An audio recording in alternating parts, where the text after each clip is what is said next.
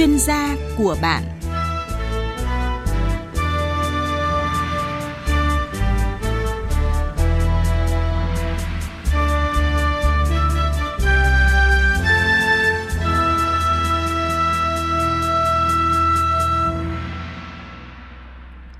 Kính chào quý vị và các bạn. Thưa quý vị, thưa các bạn, đột quỵ là một trong những nguyên nhân gây tử vong hàng đầu trên thế giới hiện nay. Đột quỵ có thể xảy ra với bất kỳ ai ở bất kỳ lứa tuổi nào và làm ngành nghề gì.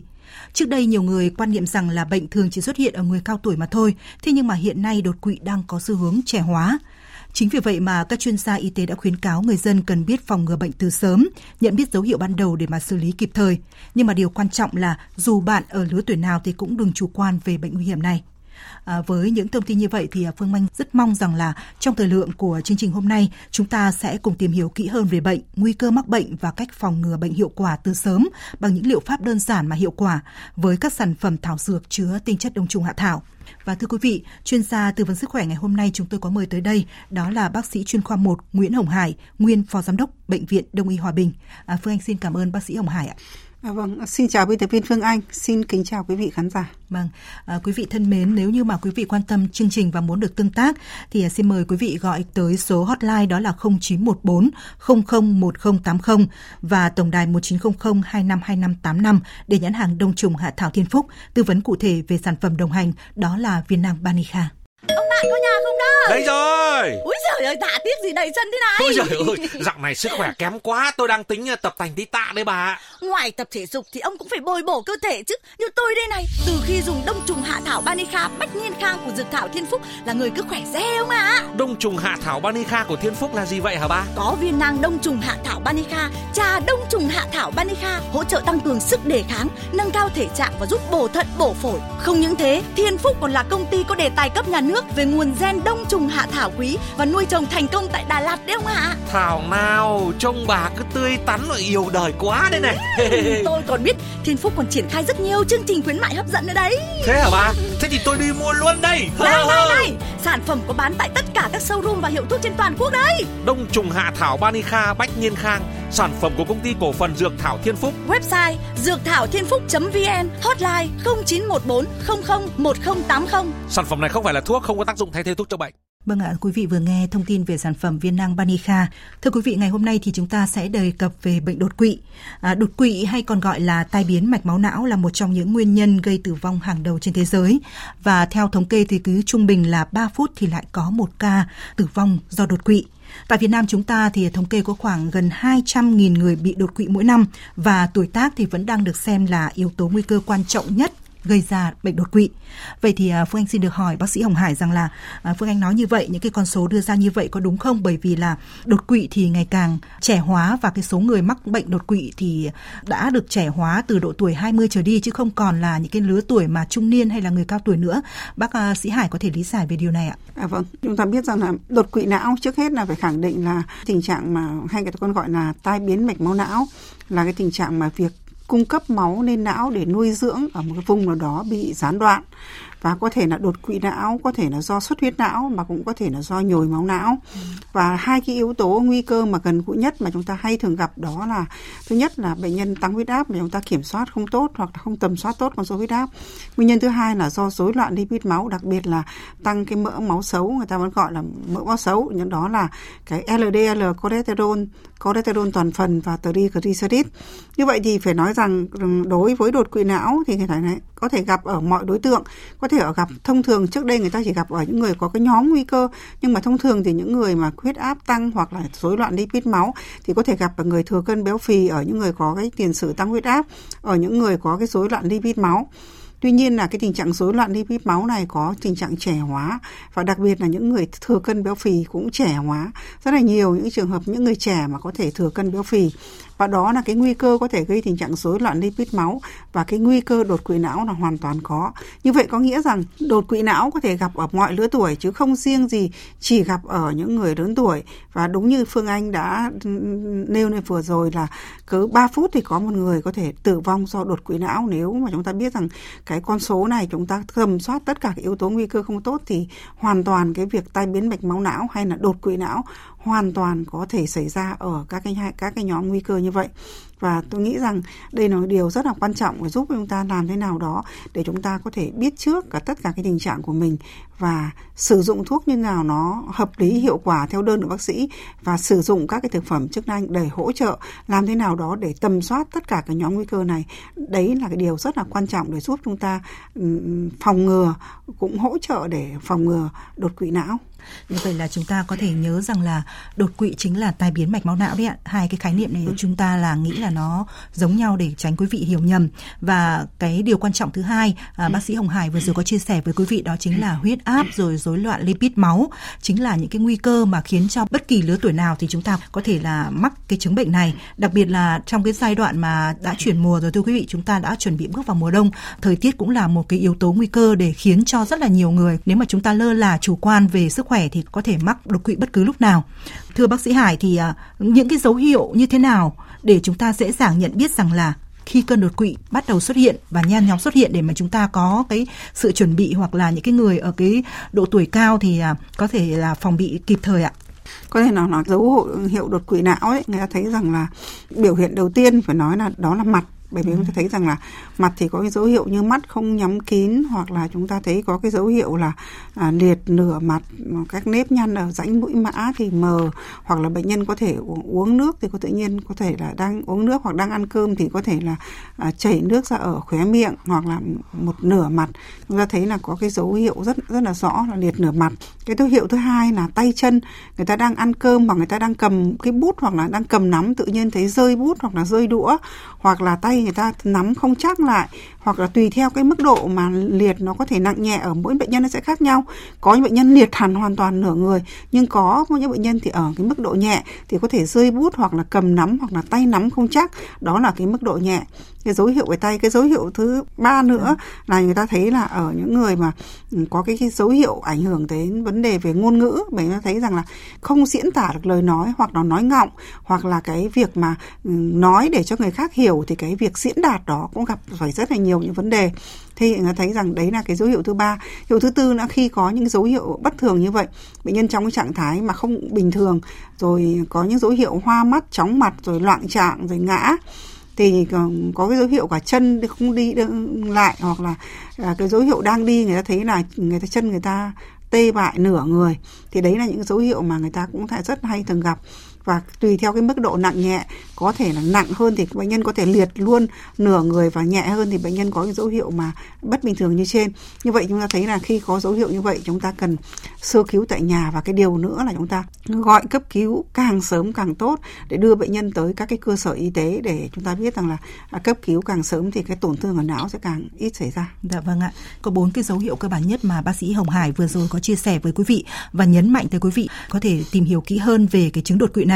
và Phương Anh thì cũng có thấy là các chuyên gia cũng đã đưa ra cái quy tắc FRAS đối với những bệnh nhân mà đang có nguy cơ để mà chúng ta có cái cách mà sớm nhận biết những dấu hiệu một cách à, an toàn nhất để xử lý đúng nhất. À, FAST đó là gì? Đó là ép. Ép chính là khuôn mặt. Bác sĩ hải vừa rồi có chia sẻ đấy khuôn mặt bị mất cân đối này uh, liệt mặt này một bên hoặc là chảy xệ. Với thứ hai nữa là a tức là am đấy tức là cử động về cánh tay. Đấy nếu mà chúng ta cử động mà bị yếu một bên hoặc là uh, khi mà bệnh nhân hoặc là người nhà quý vị mà có giơ tay lên cảm thấy rất là khó khăn hoặc là không thể giơ cao được thì chúng ta cũng phải lường trước được để mà tránh cái nguy cơ bị đột quỵ. Thứ hai nữa là s tức là speed ạ tức là giọng nói bị thay đổi nói ngọng hay là dính chữ đấy. Đó một vài những cái dấu hiệu như vậy. Và thứ hai là cái thời thời gian khi mà chúng ta xuất hiện cái triệu chứng như vậy mà chúng ta không nhanh chóng gọi cấp cứu ngay lập tức thì à, nguy cơ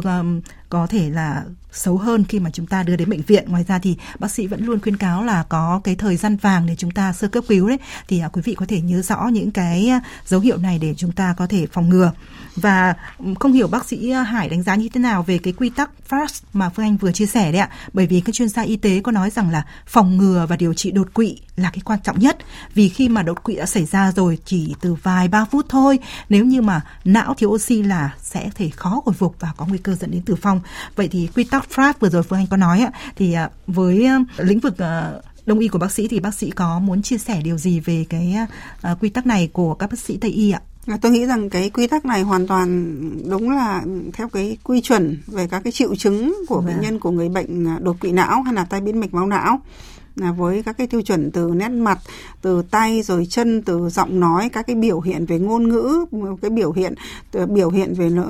các cái tư duy rồi ngôn ngữ tự nhiên nói ngọng hoặc là khó diễn tả lời nói của mình. Và khi có cái dấu hiệu như vậy thì tôi nghĩ rằng là đúng là như chúng ta biết rằng là gọi cấp cứu càng sớm càng tốt. Và trong khi mà trước khi gọi cấp cứu đến thì trong khi đó thì người nhà vẫn vẫn cần phải đặt mặt huyết áp để chúng ta đo bệnh nhân huyết áp trên bệnh nhân. Chúng ta phải sơ cứu bằng cách là cho bệnh nhân nằm và nếu bệnh nhân có dấu hiệu nôn chúng ta phải cho bệnh nhân nằm nghiêng mặt nghiêng về một một một bên để tránh tình trạng bệnh nhân có thể sặc.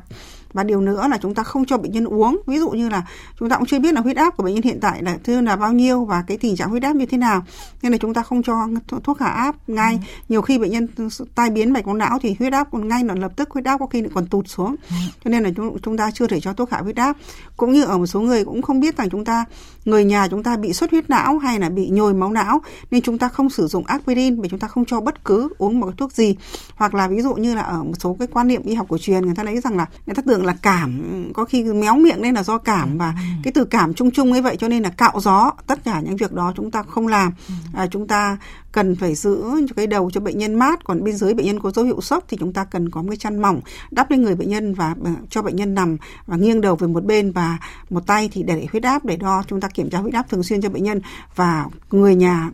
cầm máy điện thoại gọi cho à, cấp cứu 115 càng sớm càng tốt để chúng ta có thể di chuyển bệnh nhân tới các cái cơ sở y tế gần nhất để chúng ta xử lý kịp thời. Đấy là cái điều mà rất là quan trọng để chúng ta biết rằng là khi mà các cái tế bào não chúng ta thiếu oxy mà để chúng ta lâu vận chuyển bệnh nhân tới mà giữ ở nhà thì có khi chúng ta đến cái khả năng hồi phục sẽ kém. Dạ vâng ạ. Như vậy là quý vị hãy nhớ cái số cấp cứu 115 nhé. Và tôi nghĩ rằng là những cái kỹ năng, những cái thông tin cần thiết để xử lý đối với những trường hợp mà có nguy cơ bị tai biến hoặc là đột quỵ đấy ạ. Thì à, bác sĩ Hải vừa rồi có chia sẻ với quý vị quý vị nắm rõ nếu như là quý vị có người nhà cao tuổi hoặc là bản thân những cái người trẻ mà có cái lối sống mà không khoa học không hợp lý thì cái nguy cơ uh, mắc thì cũng có thể xảy ra bất cứ lúc nào ạ. Và nhiều người có nói rằng là chính tuổi tác lớn tuổi là cái nguy cơ cao nhất để mà uh, có cái ờ, việc mà cái mắc cái đột quỵ này khá là cao. Thế nhưng mà những cái người mà mắc thêm các bệnh lý nền nữa như là huyết áp cao này, rồi là tiểu đường, tim mạch ấy, thì người ta ví như là một cái quả bom nổ chậm của cái bệnh ờ, đột quỵ.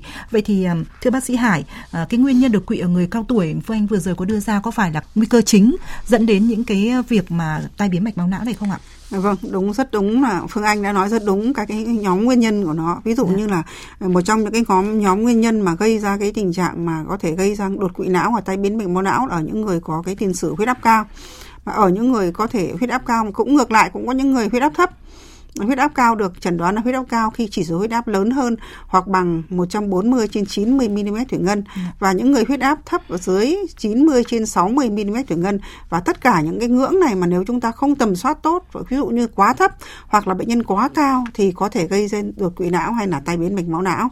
một cái nguyên nhân nữa chúng ta cũng hay gặp đó là những tình trạng như ở những người rối loạn lipid máu hay là người ta gọi dân gian thông thường cũng gọi là mỡ tôi bị mỡ máu mỡ ừ. máu xấu. Người ta muốn nói tới các cái chỉ số thứ nhất là cholesterol toàn phần thứ hai là triglycerid thứ ba là cái LDL cholesterol và thứ tư là cái HDL cholesterol. Cái chỉ số LDL cholesterol tăng triglycerid tăng và LDL cholesterol tăng. Còn HDL cholesterol thì đây là một cái cholesterol tốt nhưng lại, lại người ta muốn cao thì lại thấp xuống thấp mà cái đang muốn thấp thì lại cao lên đúng không yeah. ạ dạ. thì đấy tất cả cái nguy cơ đấy cũng trở thành những cái nguyên nhân kèm theo những cái tình trạng như là viêm hoặc là tổn thương ở trong cái lòng động mạch và cái nguyên nhân hình thành nên cái mảng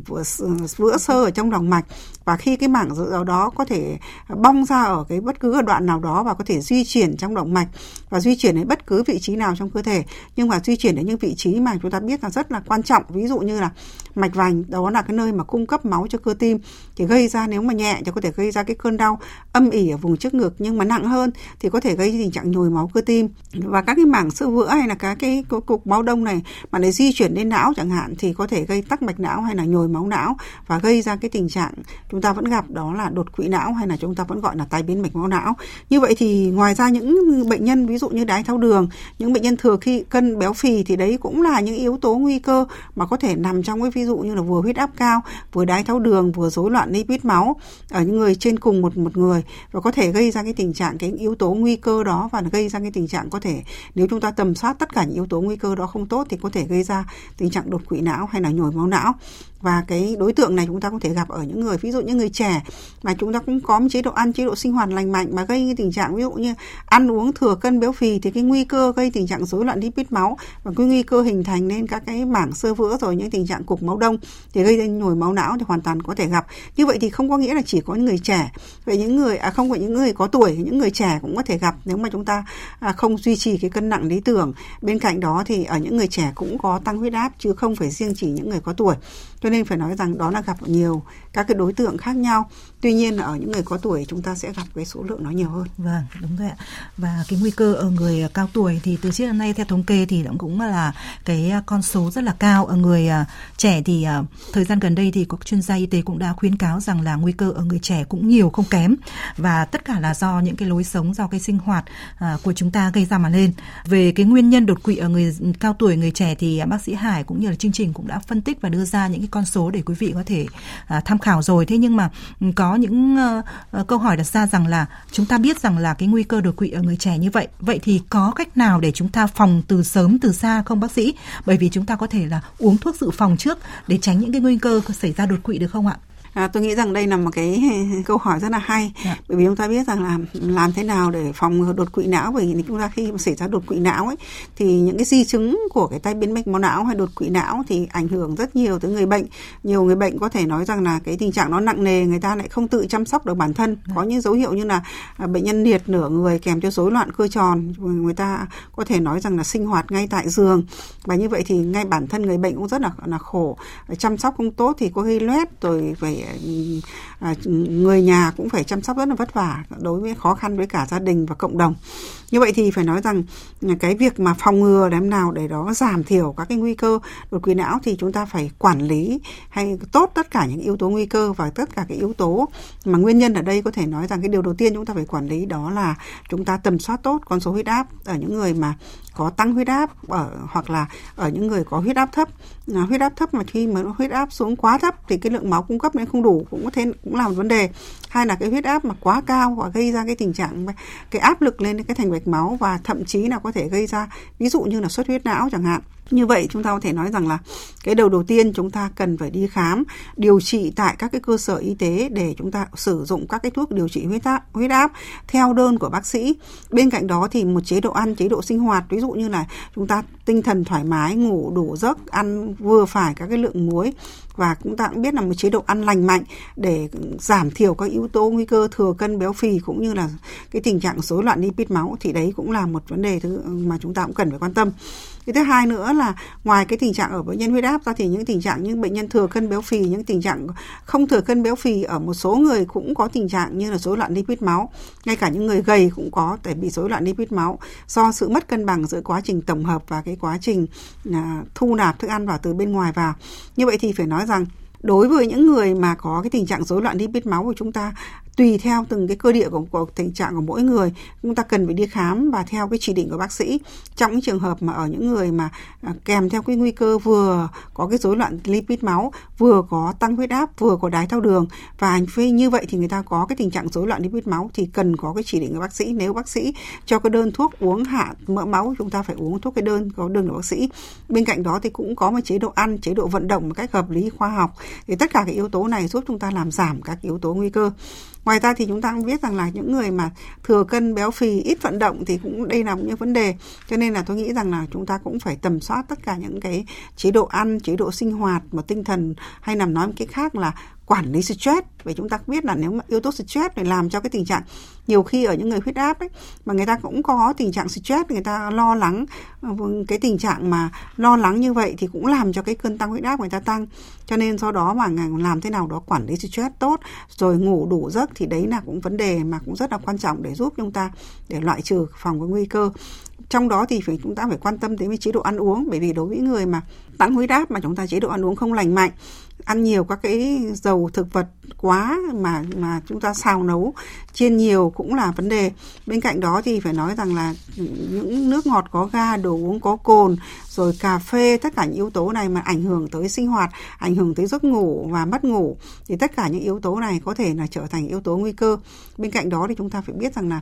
trong cái chế độ mà điều trị của bác sĩ à, bao giờ cũng có chế độ dùng thuốc chế độ ăn uống chế độ vận động. Người ta ví là như là một cái kiềng ba chân đấy, cho nên phải nói rằng là một chế độ vận động cũng đóng vai trò rất quan trọng trong bệnh nhân rối loạn lipid máu, mà chế độ vận động cũng đóng vai trò rất quan trọng ở trong bệnh nhân đái tháo đường. Và chế độ quan trọng cũng đóng vai trò rất quan trọng trong bệnh nhân tăng huyết áp. Do đó mà chúng ta có một chế độ vận động nó hợp lý, phù hợp với tình trạng sức khỏe của mỗi một cá thể. Dạ vâng ạ. À, Phương Anh rất là nhớ cái câu à, nói của bác sĩ Hải đưa ra đó là để chúng ta phòng ngừa tốt à, đột quỵ có thể xảy ra thì chúng ta quản lý tốt yếu tố về nguy cơ. Nguy cơ về sức khỏe đó là là nguy cơ về huyết áp này, về à, chế độ dinh dưỡng sinh hoạt và nếu như mà chúng ta đang trong cái diện mà à, có những cái à, bệnh lý nền thì à, làm sao chúng ta phải thực hiện tốt cái tuân thủ cái lộ trình theo đơn thuốc của bác sĩ để làm sao mà hạn chế tối đa cái nguy cơ có thể mắc bệnh. Và nhân nói về cái chuyện mà có những cái nguy cơ về bệnh béo phì hoặc là gặp cái tình trạng stress ấy thì cũng gây ra một cái yếu tố nguy cơ để khiến cho những người mà ở trong cái thể diện này có thể mắc đột quỵ thì à, bạn Phạm Vinh Đức ạ ở Hải Phòng có hỏi rằng là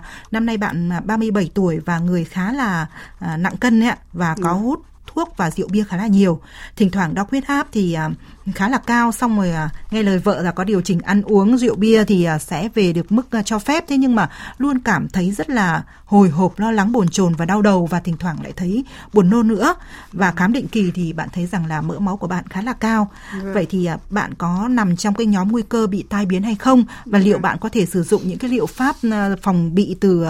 thảo dược từ đông y để mà tránh những cái nguy cơ biến chứng được hay không thưa bác sĩ Hồng Hải ạ? À, vâng, cảm ơn bạn đã có câu hỏi cho chương trình. Bạn 37 tuổi, à, ngày trước thì vẫn nói rằng là 37 tuổi là ở anh tuổi đã có tuổi rồi. Dạ. À, nữ thì 30 tuổi thì đã toan về già rồi. Dạ. Tuy nhiên là 37 tuổi vẫn là cái độ tuổi rất là sung sức, chín mùi. Và chúng ta biết rằng là ở những người 37 tuổi mà chúng ta lại là có những thói quen ví dụ như hút thuốc lá quá nhiều hoặc là sử dụng quá đồ uống có cồn trên cơ địa chúng ta đã có huyết áp tăng tôi cho cái bức thư của bạn tôi không biết là huyết áp cụ thể của bạn là bao nhiêu. À. và bạn đã sử dụng thuốc huyết áp thì chỉ số huyết áp của bạn hiện là bao nhiêu. Nhưng nếu con số huyết áp của bạn vẫn đang tăng cao kèm theo bạn có thừa cân béo phì kèm theo có tình trạng như là nếu có kèm theo cả rối loạn lipid máu nữa thì đấy nằm yếu tố cả hai đó đều là yếu tố nguy cơ. Nếu tầm soát cả hai cái nguyên nhân này cũng tầm soát tốt thì cái nguy cơ đột quỵ não hoàn toàn có thể xảy ra chứ không phải là không có nguy cơ. Và thứ hai nữa là bạn đã có dấu hiệu dấu hiệu như hồi hộp bồn chồn chúng ta cũng cần phải đi khám. Bởi vì có nhiều khi ở những người mà do những áp lực công việc rồi có rất nhiều vấn đề có cái rối loạn lo âu ừ. thì chúng ta biết là khi mà lo lắng căng thẳng như vậy cũng làm cái yếu tố mà làm cho bệnh nhân huyết áp chúng ta tăng khó tầm soát. Do đó mà chúng ta ngoài cái việc điều trị theo đơn của bác sĩ chúng ta đi khám thì nếu mà huyết áp tăng thì bác sĩ đã đo các chỉ số huyết áp. Bởi vì muốn chẩn đoán huyết áp tăng ấy thì tăng huyết áp thì bệnh nhân chắc chắn là phải đến cơ sở y tế và bác sĩ đã sử dụng các cái phương pháp ví dụ như đơn thuần nhất là đo huyết áp ừ. và chúng ta người ta phải đo lại nhiều, nhiều lần để người ta kiểm tra xem huyết áp của mình có tăng hay không và được chẩn đoán là tăng huyết áp khi chỉ số huyết áp lớn hơn là bằng 140 trên 90 mm thủy ngân. Và như vậy thì nếu mà trong trường hợp mà đo đi đo lại mà chỉ số huyết áp bạn vẫn tăng thì bác sĩ có thể cho các thuốc hạ huyết áp và chúng ta sử dụng theo đơn của bác sĩ. Thì đấy cũng là một trong cái nguyên tắc để giúp cho phòng vệ cái việc mà à, giảm thiểu các yếu tố nguy cơ. Uống thuốc theo đơn bác sĩ và sau đó chúng ta cũng cần phải quay lại khám lại xem là cái đơn đó chúng ta chỉ số huyết áp chúng ta đã tầm soát tốt chưa? Và nếu chưa tầm soát tốt thì bên cạnh đó chế độ ăn chế độ sinh hoạt chúng ta đã thực hiện tốt hay chưa? Bên cạnh đó thì có cái dấu hiệu mỡ máu cao nữa thì tôi nghĩ rằng là chắc là à, nếu mà trong trường hợp mà ở 37 tuổi và nếu mà trường hợp mà à, mỡ máu không cao quá thì bác sĩ không cho dùng thuốc. Và nếu trong trường hợp cao quá thì vẫn phải dùng dùng thuốc à, hạ mỡ máu. Cái này là theo cái đơn của bác sĩ tùy theo cái chỉ cái chỉ số huyết áp à, cái mỡ máu của bạn. À, bạn có hỏi rằng là có thể sử dụng các cái biện pháp phối hợp từ thảo dược. Tôi nghĩ rằng là các cái thuốc hạ mỡ máu thì nếu người đã dùng thì chúng ta biết rằng bên cạnh đó thì cũng có rất là nhiều tác dụng phụ. Ví dụ như là làm cho tăng men gan, rồi rất là nhiều tác dụng phụ khác nữa như vậy thì chúng ta có thể sử dụng như là à, viên nang đông trùng hạ thảo banica. Và chúng ta biết là trong viên nang đông trùng hạ thảo banica ấy, thì có thể giúp hỗ trợ cho bạn bạn từ những thành phần như đông trùng hạ thảo rồi linh chi. À, chúng ta biết là đông trùng hạ thảo cũng có tác dụng làm ổn định cái việc mà rối loạn lipid máu đặc biệt là nó cũng làm giảm cái mỡ máu xấu và nó cũng làm cái giảm thiểu các cái nguy cơ về tim mạch. Bên cạnh đó thì nó cũng tác dụng hỗ trợ rất là tốt. Ví dụ như là tăng cường cái khả năng chống viêm bởi vì chúng ta biết là những yếu tố thành mạch và khi bị viêm cùng với tình trạng à, các cái mảng sơ vữa đó thì đó là cũng là cái nguy cơ và gây tình trạng hình thành nên các cái cục máu đông bên cạnh đó thì có thể sử dụng các cái thành, bên cạnh đó thì thành phần nó gồm có thành phần linh chi. À, linh chi thì có cái tác dụng mà và ổn định cái huyết áp được tốt hơn. Và nguy, nguy cơ là những nguy cơ bị biến chứng về tim mạch ấy thì linh chi có tác dụng hỗ trợ rất là tốt và có tác dụng an thần giúp cho mất ngủ làm cho giấc ngủ được tốt hơn cùng với thành phần như là hồng sâm thì có tác dụng hỗ trợ rất là tốt, vừa bảo vệ chức năng gan thận, vừa có tác dụng hạn chế cái tình trạng lo âu. Như vậy nó có tác dụng hỗ trợ rất là tốt. Như vậy trong viên nang đông trùng hạ thảo vanica thì chúng ta hoàn toàn có thể sử dụng và chúng ta cũng nên kiên trì thời gian sử dụng 3 đến 6 tháng bên cạnh đó thì chúng ta cũng có một chế độ ăn để chúng ta biết rằng là một cái chế độ ăn đấy đóng vai trò rất là quan trọng ngay cả bệnh nhân tăng huyết áp ngay cả những bệnh nhân có rối loạn lipid máu. Thì chúng ta cũng bổ sung những cái thành phần từ thảo dược à, khác nữa từ chế độ ăn những thành phần từ thực phẩm. Ví dụ như là những cái thành phần như là bổ sung các cái cá như là cá hồi cá ngừ để cung cấp cái thành phần omega 3 hoặc là ở thực vật ví dụ như là, là như là hạt chia rồi những hạt óc chó. Thì đấy là những cái loại từ thực vật mà cung cấp thành phần omega 3 đây là những thành phần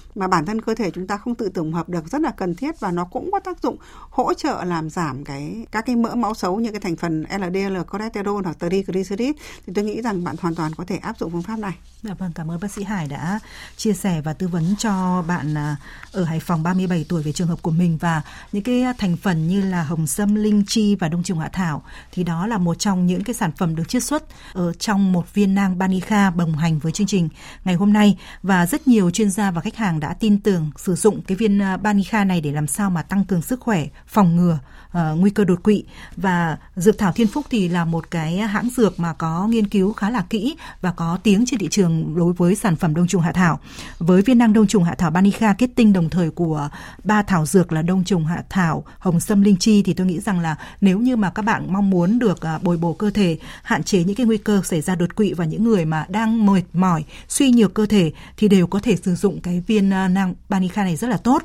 và quý vị có thể quan tâm thì à, xin mời liên hệ trực tiếp tiếp tới à, số điện thoại đó là 0914001080 để à, được tư vấn kỹ hơn về sản phẩm này. Và cái thời gian uống đông trùng hạ thảo tôi nghĩ rằng là để phát huy tốt ở mỗi người thì lại phụ thuộc vào cơ địa đấy ạ. Không biết là có đúng hay không? Vì đa số là à, những cái sản phẩm mà chỉ cần dùng một thời gian ngắn, ví dụ một tháng thôi thì cũng đã phát huy hiệu quả ừ, khá là rõ rệt rồi. Thế nhưng mà với cái sản phẩm mà có chứa tinh chất đông trùng hạ thảo như thế này thì nhiều người có nhắc rằng là, bác sĩ có nhắc là dùng 3 đến 6 tháng. Như vậy là chúng ta đã dùng trong một khoảng thời gian. Vậy thì có nên dùng thường xuyên tiếp hay không ạ? Bác sĩ có những lưu ý ngắn gọn như thế nào ạ? À, thật ra thì nói là trong cái viên nang Banica đông trùng hạ thảo Banica ấy, thì phải nói rằng chúng ta có thể sử dụng thời gian từ 2 đến 3 tháng bởi vì bất cứ một thành phần từ thảo dược nào thì cái điều đầu tiên chúng ta cũng biết rằng là thành phần từ thảo dược nó rất lành tính an toàn không có tác dụng phụ nhưng cái khả năng nó nó sẽ chậm hơn đối với các thuốc từ tân dược. Các thuốc tân dược nó sẽ nhanh hơn nhưng là có nhiều tác dụng phụ. Và nếu có điều kiện chúng ta hoàn toàn có thể sử dụng thời gian dài hơn để hỗ trợ tốt hơn. Dạ vâng, cảm ơn bác sĩ. Và ngày hôm nay thì Dược thảo Thiên Phúc đã có một cái chương trình rất là tốt để ưu đãi tặng quý vị. Quý vị mua bao hộp thì quý vị sẽ được tặng nguyên một hộp mà trị giá khá là cao đó là 750.000 đồng. Và thưa quý vị, tới đây thì à, Phương Anh cũng xin được kết thúc à, chương trình chuyên gia của bạn chuyên mục tư vấn sức khỏe ngày hôm nay và xin dành lời cảm ơn tới bác sĩ chuyên khoa 1 Nguyễn Hồng Hải, nguyên phó giám đốc bệnh viện Đông y Hòa Bình đã tham gia chương trình và cảm ơn tất cả quý vị đã dành thời gian theo dõi.